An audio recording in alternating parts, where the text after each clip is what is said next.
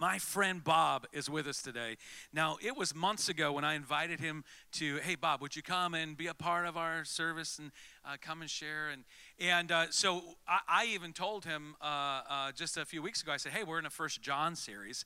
Can I give you this passage and would you be willing to? And he said, oh, I'm all over that. So um, uh, Bob and I, we grew up together, same youth group, um, and uh, I love him like a brother. He's, he's my twin in in many ways. No, um, but we we Bob is uh, after Bible college. We went to Bible college together, and after we were both done, I followed the Lord, came to Indiana. He didn't. Went to Illinois. and, no, just joking. No, he pastored some uh, some great churches in Illinois, and and just recently um, he became Dr. Bob, and, um, and so he's on the staff of Evangel University in Springfield, Missouri, as well as AGTS, Assemblies of God Theological Seminary, and he can tell you more about that. But, you know, um, just even recently, I know Bob was probably going to mention maybe something about this, but he, he had a little health episode, and uh, when I say that, um, this guy was dead and is now alive. And if you've never met someone like that, you now have. And um, uh, so, um, so he may share some of that story. I don't want to steal his thunder, but I, I, said this a couple weeks ago. I promise I'm almost done. But I said this a couple weeks ago, uh, kind of talking about our staff. and, uh, and our desire, uh, when, when you read the book of Acts and you see that one part where it talks about, I think it's Peter and John, these, these were unschooled, ordinary men, um, but boy, they'd been with Jesus. You, you knew that. And, and here is a very schooled, ordinary man who also has been Jesus with Jesus, all right? He's been with Jesus. And so I commend him to you. I want, I want you to open up your hearts as we as we hear the word of the Lord shared from uh, Pastor Bob Eby. Come on, would you welcome him? To, thank you. Well, it is uh, just a really wonderful honor to be at Pathway. We've actually been to this church once before. We attended, uh, didn't necessarily preach, but we were uh, attending, and it was a long, long time ago we came to a church service when, uh, when Pathway was meeting in a, I don't know, an RV center or I don't know, but I remember we met in a, in a gym, I mean, in a, in a garage kind of space, uh, and I'll never forget that. And so this is my second time at Pathway, and I was reminded today of, of my friend, uh, your pastor, who you obviously uh, know and love and appreciate, and I do as well. And I count Scott among one of my closest friends in ministry, and, and and have for years. It wasn't always that way.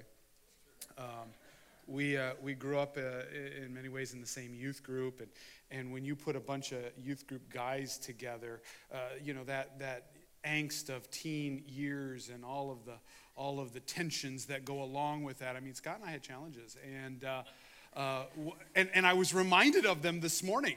I, I was reminded why I didn't like him. I, you know, I why I couldn't stand the guy. And, and he showed me again today. There were two reasons I didn't like Scott. And um, one of them was uh, he was. Uh, he had something I didn't have, which was this gift to be able to sing and to minister through song, and I just don't have that. 24 years of being a lead pastor. I would have loved to just say, You know this song, and then start leading into it. no, I, I, turn on, like, Please, do you know this song? Can you lead this song? I want to, and, and usually song leaders go, I have no idea what you're doing. And so uh, I just remembered why I didn't like the guy. I mean, those kind of gifts to just turn it on and be used of the Lord in that way. The other one was, as a, as a teenager, I mean, he had those boyish good looks that all the girls liked, and, and he had a long line of uh, female pursuers, and, and, uh, and I did not have that. And, and so I had two really, really big reasons I don't like. I only have one now. Um, I'll let you figure out which one. This is a big day for me. Not just because I'm preaching the word. I will tell you every time I stand in this sacred space and open this holy text is a big moment. It's a big moment for me because uh, two months ago there was a really strong possibility I wouldn't be able to do this. This is the first time I've stood on a platform and taken God's word to proclaim it to a congregation. I won't belabor it. It's not my text, it's not my message today, but it is a message burning in my heart that I someday will, will probably get to share, and I hope maybe here at Pathway. I'll spare some of the details because I, I found her. I saw my mom is in the house. Grew up in northern Indiana, and I'm glad my mom's here. But I'll spare the, the full details of all of it. I wouldn't want my sons to share all of these details. It's hard for me to talk about it, how much more so for a mom to hear it. But on Wednesday, July 28th, came home. It was late in the evening.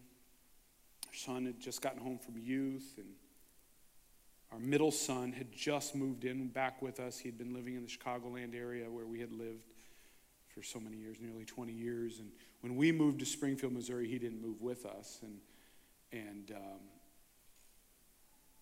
I've been working on losing weight, and I dropped probably about 20, 25 pounds. And and uh, I decided, okay, I've, I've been walking three, four miles a day, and it's time now to, to go back and step it up a notch. And I decided I was going to run a 10K in October.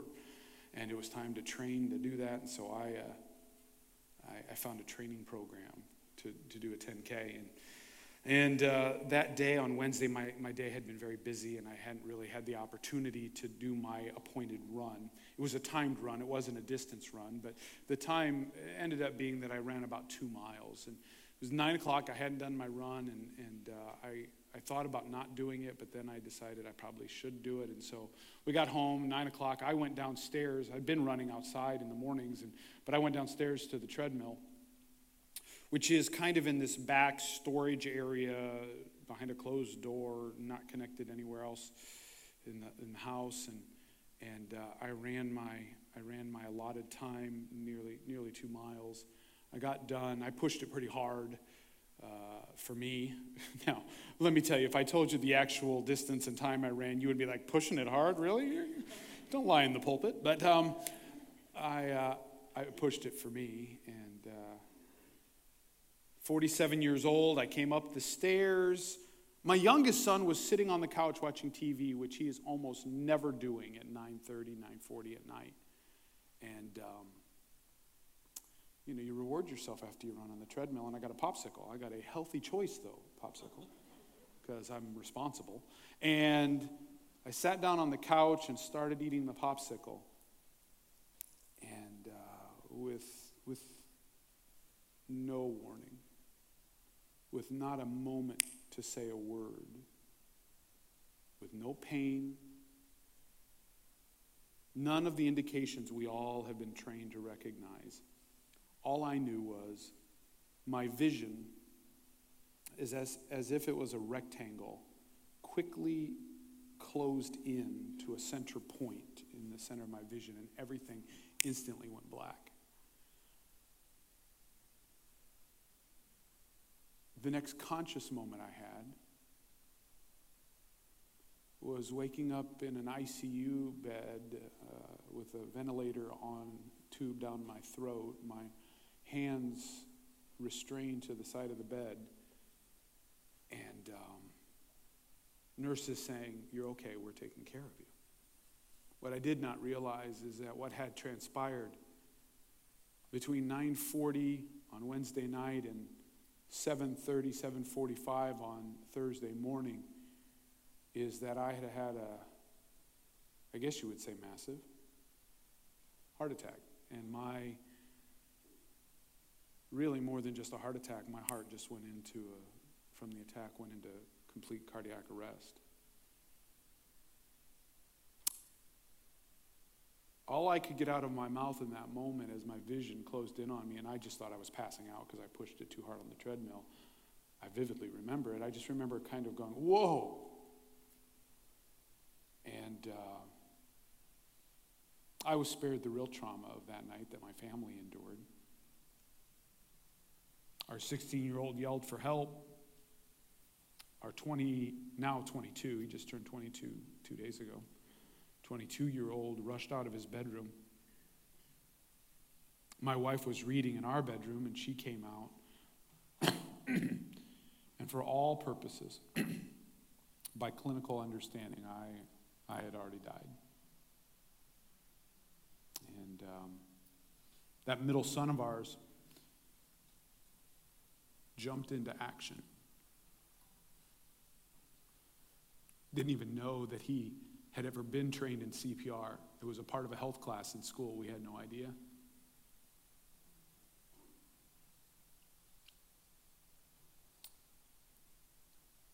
And for 10 minutes at least, he fought for my life.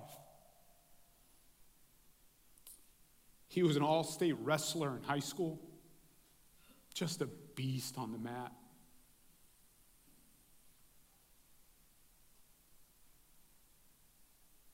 And he took out 21, nearly 22 years of parental frustration on me doing chest compressions.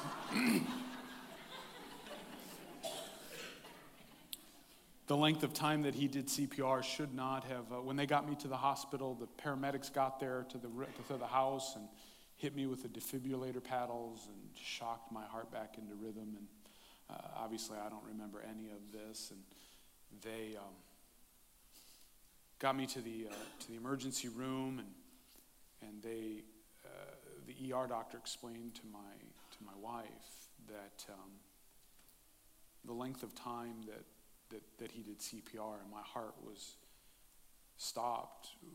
She needed to be prepared that, um, that I may never be the same. That cognitively, mentally, I may never recover if I did physically recover. And um, that's precisely how I lost my dad. Went into cardiac arrest. They did CPR too long. And he never woke up. And uh, what they hadn't counted on is it wasn't nurses and doctors and surgeons who did CPR. That's who did that on my dad, in the uh, he was in the hospital in Rochester, Minnesota. What they did not anticipate that I had a wrestler that doing compressions, he made sure my heart pumped because I'm pretty sure when I woke up, the pain that I was in, not from the heart attack, but from the chest compressions, I'm pretty sure, pretty sure with every compression, my sternum touched my spine. Because it hurt.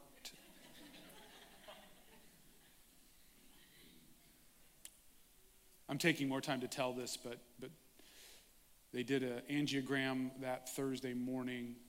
Our hope was that something had just gone wrong. Maybe I had just gone into cardiac arrest. That's what I silently hoped for. Everybody else already knew I'd had a heart attack, and, and they wanted to know what the condition was, so they did the angiogram, hoped to open up a blockage, maybe with a stent or two.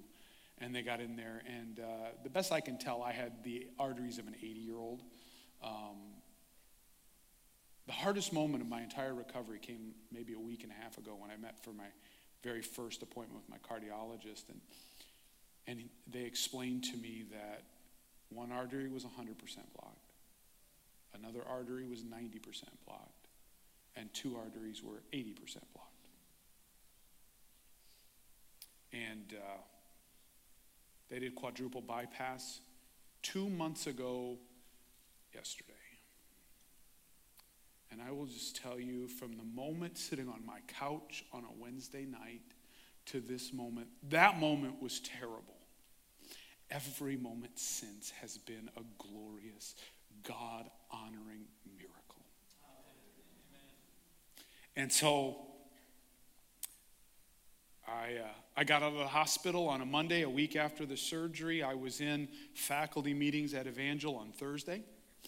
I haven't missed a class. I taught at North Point. We've got some fine students here of, uh, from North Point, a couple here. Are there three here today? Yeah, is, is there? Where? Okay. Uh, we've got, I was at North Point teaching uh, as a uh, visiting professor, and, and uh, I haven't missed a single class. And this is the first Sunday that I get to open God's Word and preach to God's people. So thank you for a moment and a memorable occasion for me. When you sing about revival, that word re, you know, that prefix re means to, to do something again. And vive comes from another language and a root means it means life. We can sing about revival, but I will tell you I am I'm living revival. So, Lord, today, we turn our attention to you and to your word. And we are reminded that your word is truth and that your word is powerful and that your word brings life everywhere it goes. And so, Lord, may we hear it well today. In Jesus' name. Amen. Well, if I if I uh, if my preaching doesn't live up to the moment, I'm first of all I'm going to blame my my surgery. Secondly, um, uh, I'm going to if it does, uh, I, am still going to try to I'm going to try to induce another moment uh, to come back and preach someday again at uh, Pathway when I tell you that I had the bookend moments of consciousness of my vision going and everything going black, and then the conscious moment of waking up on a ventilator in the ICU. What I didn't tell you were the two moments of profound and complete awareness when I knew I was dying and knew I was actually at death. And the Lord showed up and spoke a word to me that's changed everything. I'll save that for the next sermon. I carry it, I carry it pretty pretty close to my heart right now. I, am not playing games with you. I, I carry it pretty close to my heart right now, but God is birthing a message out of that. If I can leave you with this, if you've ever wondered, I, I don't say this is exactly the same for everybody, but if you've ever wondered what your loved ones in Christ experienced in a moment when they stepped from life to eternity, He's there. And what we preach and what we sing is more than just words. I can tell you, I've been to that side. I can't believe I've got this story now. But I've been to that side, and I bring you word. He meets us. And there is no fear. And there is no doubt. There is only peace. Open your Bibles to 1 John chapter 2.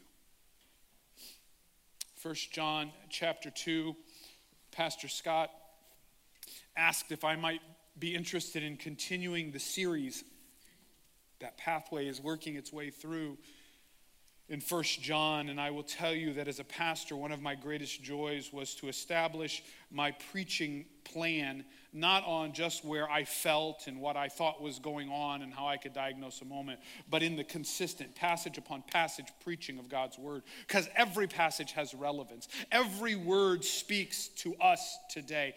Every word in this sacred book is God's word, not just to them back then, but to us right now and so to have uh, the opportunity to say, here's your text, hear what God is saying through it is one of the great privileges that I had as a pastor, and I just don't get to do much today.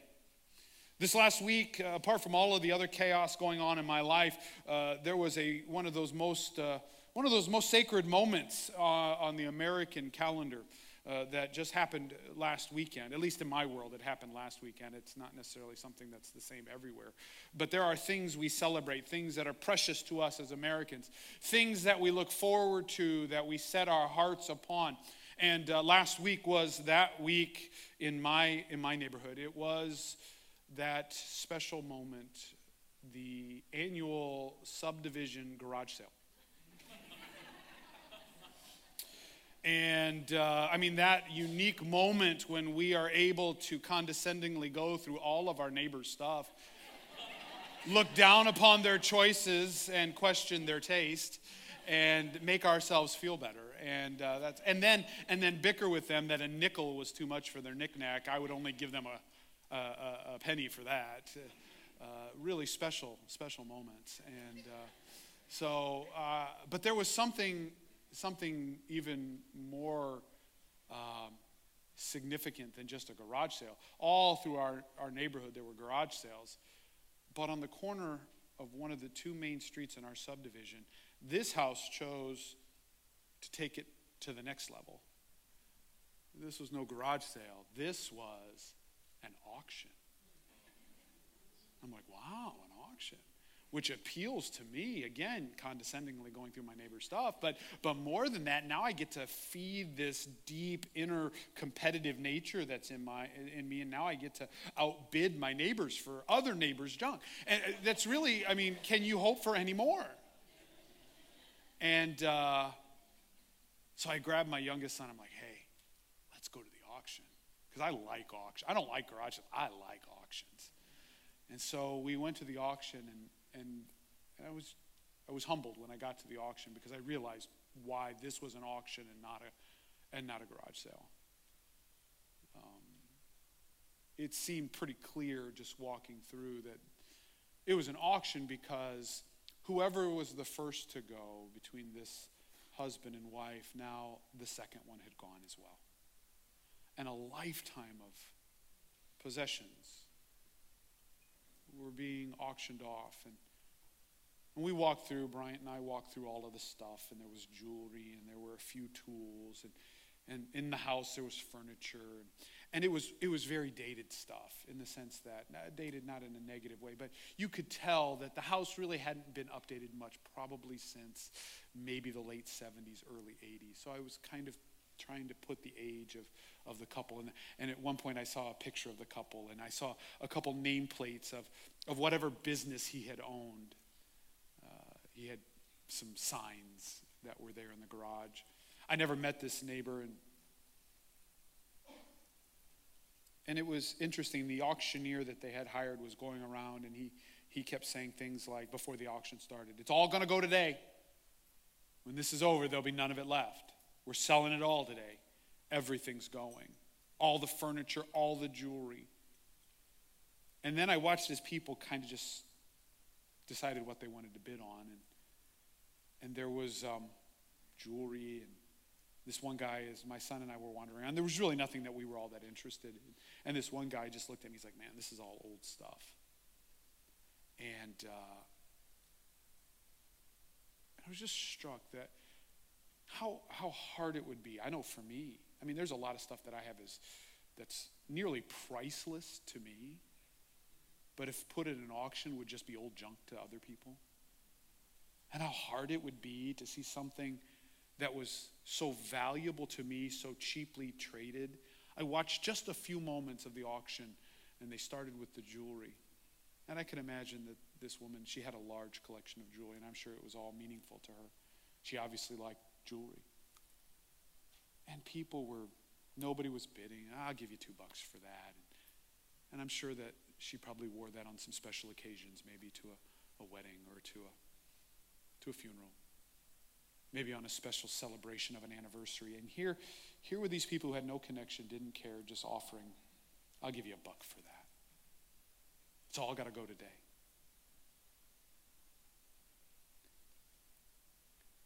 And, I hear the words of the aged apostle in 1 John chapter 2. And across the ages, it seems like he is crying out to a group of people that he loved desperately, for whom he had some sense of pastoral responsibility. And he recognized that they had within their grasp and within their hands something of incredible value, something once they had held as being of eternal significance. And yet, within this pastor's heart, there was something that spoke of a deep underlying concern. Let's see if we can identify them today. 1 John chapter 2, starting in verse 12. I am writing to you, little children, because your sins are forgiven for his name's sake. I am writing to you, fathers, because you know him who is from the beginning. I am writing to you, young men, because you have overcome the evil one. I write to you, children, because you know the Father. I write to you, fathers, because you know him who is from the beginning. I write to you, young men, because you are strong, and the word of God abides in you, and you have overcome the evil one. Do not love the world or the things in the world. If anyone loves the world, the love of the Father is not in him. For all that is in the world, the desires of the flesh and the desires of the eyes and the pride of life, is not from the Father, but is from the world. And the world is passing away along with its desire. But whoever does the will of God abides forever. When Pastor Scott first gave me this text, I read it and, and I thought he was setting me up because I was reading this text, and there seems to be two movements in this text that are so radically different, so unique in their focus and their tone and their context, that I thought, how in the world am I supposed to preach these two disparate parts of this text in First John? I mean, yeah, give me the passage that don't love the world, I can preach that, but what is this first part and how does it connect? And, and the deeper I studied, the more I realized these are not two disparate texts. These are one united whole about a truth that I think is just as relevant to us today in the 21st century as it was to John's readers in the first century.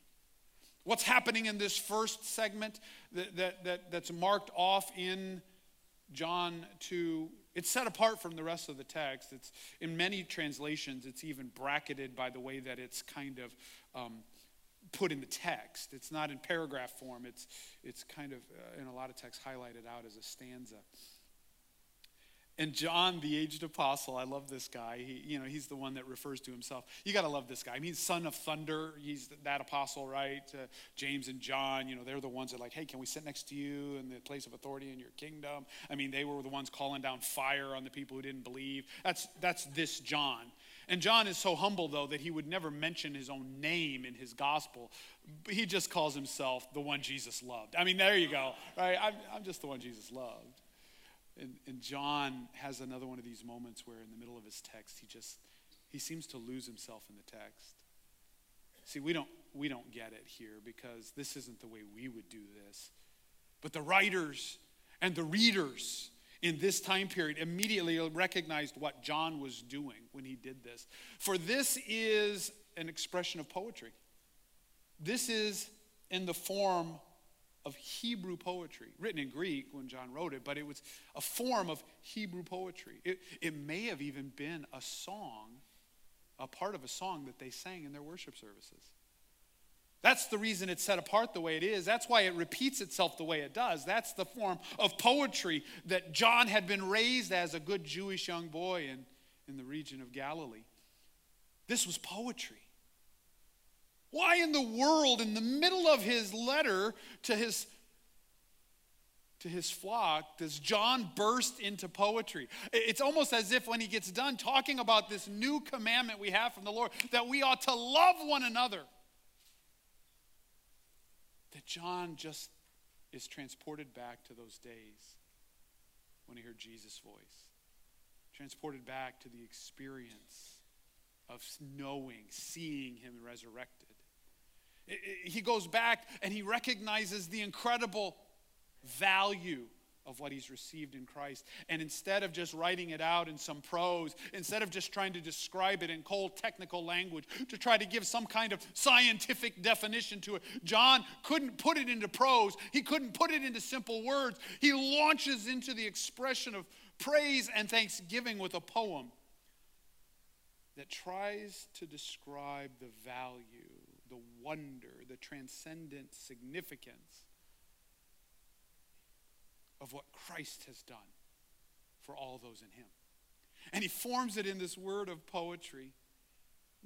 He, he addresses it by kind of the first one is the, the big general thing. He, he says, little children. You think, oh, well, he's talking to the kids here. Uh, and, and he later on says it again little children. But you got to understand the context.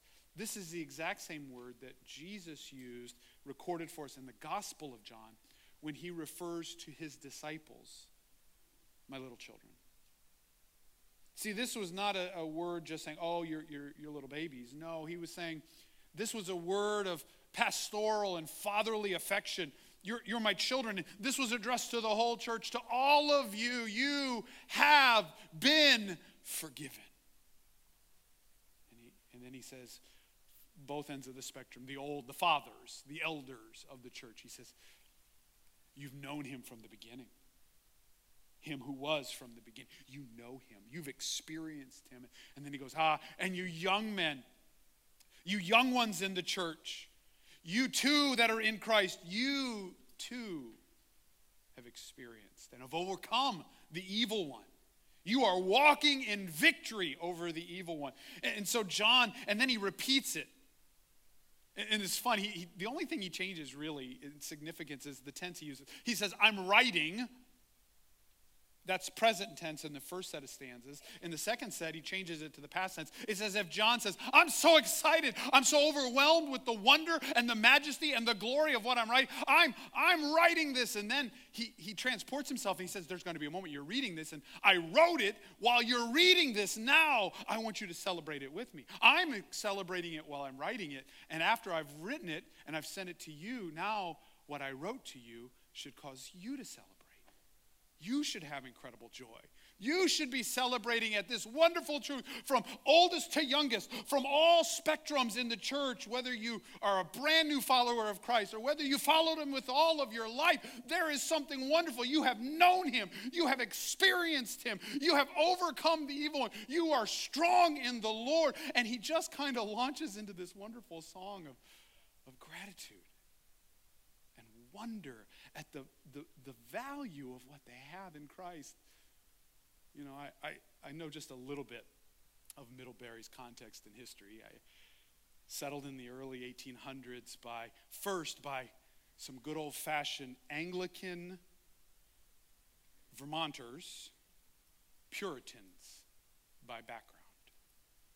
You know, you know how, you know, the stiff upper lip, of British people, right? You don't get too carried away. You got to keep it all under control. And there's only one group that could take that stiff upper lip, uh, stiff upper lip to a higher degree, and that's the next group, the group that came about 10 years later from Somerset County, Pennsylvania, by way of the continent in Europe, uh, the followers of Menno Simons, the Mennonites, the Anabaptists, the Amish, that stolid lot of German descent we're not going to show you any emotion. I mean, now I, I preach about the value of our salvation. I mean, I'm speaking to that community. And, and if I move you and if I affect you, I might, might get a nod. I may, if you, I mean, if you get real Pentecostal on me, you may even do this. But I'll tell you, John is more like like that tradition, like the Church of God in Christ. I don't know if you know Church of God in Christ. That's kind of a sister fellowship to this congregation's fellowship. They have a little thing they call a, a praise break. You ever seen a praise break? Look it up on YouTube. Just type in praise break. There's a channel dedicated to praise breaks. This is when all of a sudden the preacher's preaching and somebody gets a blessing. And all of a sudden the organ starts going. And the, well, and all of a sudden somebody just starts to starts to move a little bit and clap their hands. And, and all of a sudden somebody starts to shout a little bit and somebody then somebody moves out in the and the next thing you know the whole church is just just dancing and singing. Excited. That's john. He had a praise break in the middle of writing a letter. He just got overwhelmed said i'm going to write a song about this one. But this one who who declared this incredible declaration you've been forgiven. You, you have this experiential knowledge of the one from the, who is from the beginning. You've overcome the evil one. You have known the father in heaven. You've known the one who is from the beginning. That's jesus in john's terminology there. And you're strong in the lord. You know his word and you have overcome the evil one. In the middle of all of that john changes his tone. He goes from praise break worship song, write a poem about it. He goes to the simple, direct command do not love the world, nor the things in it. What the change for, John? Why, why, are we, why are we suddenly taking a different tone here? How have we gone from the ecstasies of a praise break worship to the, to the cold, hard, fatherly, stern advice? Don't love this world. That's a pretty jarring transition. Why? Because he understood that this incredible thing that you hold of value can easily be traded and sold for something that has no value, that's passing away, that's transitioning away. See, just like there was a neighbor in my neighborhood that owned some things that were really precious to them, and everybody else bought it for pennies. John was equally afraid that that thing of a value, of eternal significance, that thing that was greater than anything in the world, that this group of believers, there were some among them that were running the risk of giving away, selling away, trading away this thing of eternal significance for temporary things that had no lasting value. And he says, Don't love the world, which is troubling because this is the same apostle who recorded for us Jesus' words to Nicodemus in John chapter 3 when he said, For God so loved the world. I mean, it's the same words loved the world. He says in one place that this is the motivation for the Father sending the Son as the redeeming sacrifice to, to make right what sin has made wrong. And now in this passage, he says, Don't love the world. It gets a little confusing sometimes. Be plain, John. And I think John is plain. He actually defines it for us. He tells us exactly what is this idea of world here. The world is all of those things that don't find their origin from the Father. That's exactly what he said, right? I mean, for all that is in the world, the desires of the flesh, the desires of the eyes, and the pride of life, is not from the Father but from the world. In other words, it finds its source, its origin, not in the nature, in the character, and the creative act of the Holy God, but they find themselves in the twisting and the distortion and the corruption of that creation through sin. That's the world he's talking about here. The world he's talking about in John chapter 3 is something different. He's talking about the, the collection of humanity that stands in desperate need of redemption. Here he's talking about all of those things that take the good things God has given and it finds its origin in those things that twist the good things that God has given. And John pleads with them do not love that illusion don't sell your eternal value in the love and grace of God for something so cheap as a twisted view of life that's passing away and one day will be gone.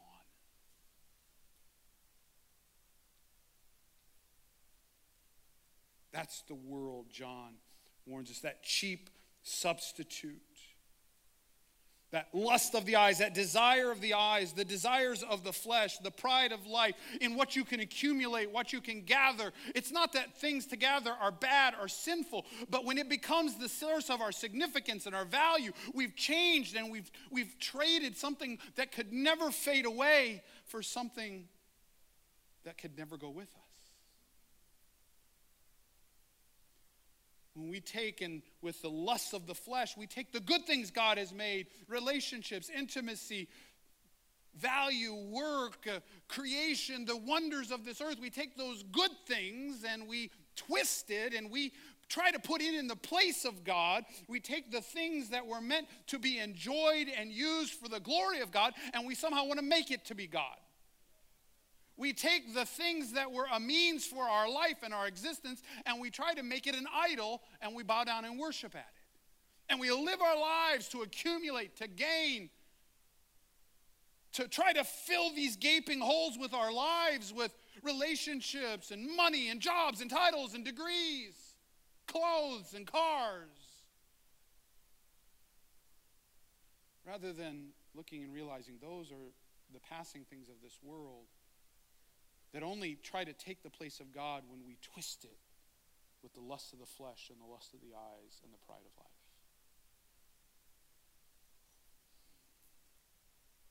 So I, I, just, I just have come to, to pause and take a moment with you.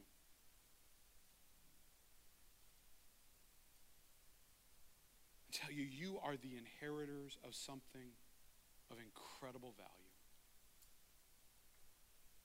from youngest to oldest to newest to the faith to the most experienced elder in the room. If you are in Christ, you have been forgiven. If you are in Christ, you are strong in the word and have overcome the evil one. You know him who has been from the beginning. You know the Father. These things cannot pass away. They will not be tarnished with time. They will not decay in the passing of eternity. These things are of eternal weight and value, and they are yours. But there is always the nagging temptation. And the reason John changes to command rather than encouragement or song of praise, the reason he changes to command because it's somewhat in our power to guard. Do not love this world. And somebody may be here today and you have this incredible inheritance, great value, and the enemy is offering to buy it at some auction over your soul for pennies. You are at risk of trading your eternal treasure in Christ for a moment of temporary pleasure, for a moment of temporary gain, for a moment you're about to sell your integrity, sell your righteousness, sell your place in the kingdom of God, sell your family for pennies for something in this world. God raised up a preacher who stopped breathing and brought him to Middlebury, Indiana to tell you it's not worth it. Don't sell what is eternally yours in Christ for something that, like vapor, is going away. Bow your heads with me. Lord, use these moments and this word, not my word, but your word to speak truth today. And if there is one here today that needs to hear not just the glorious hymn of praise from the apostle, but also the stern fatherly warning of lived experience, don't sell this precious thing you have for pennies today. I pray that you'll open hearts to hear that word of encouragement, that word of warning. Set it deep in our hearts.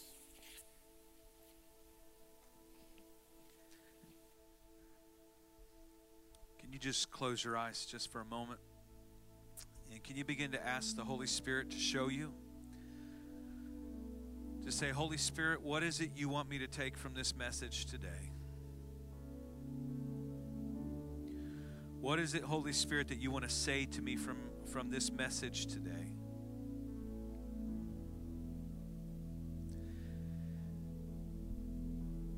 I just pray that conviction of the Holy Spirit, I pray clarity right now for every one of us to be able to be clear about what it is we're walking out of here that we need to readjust, we need to change, we need to we're letting the influence of the world, we're letting the world's thought processes invade in our family, in our marriage, in our thinking, in our actions in the way we handle our finances, in the way that we handle our, our future and think about our future.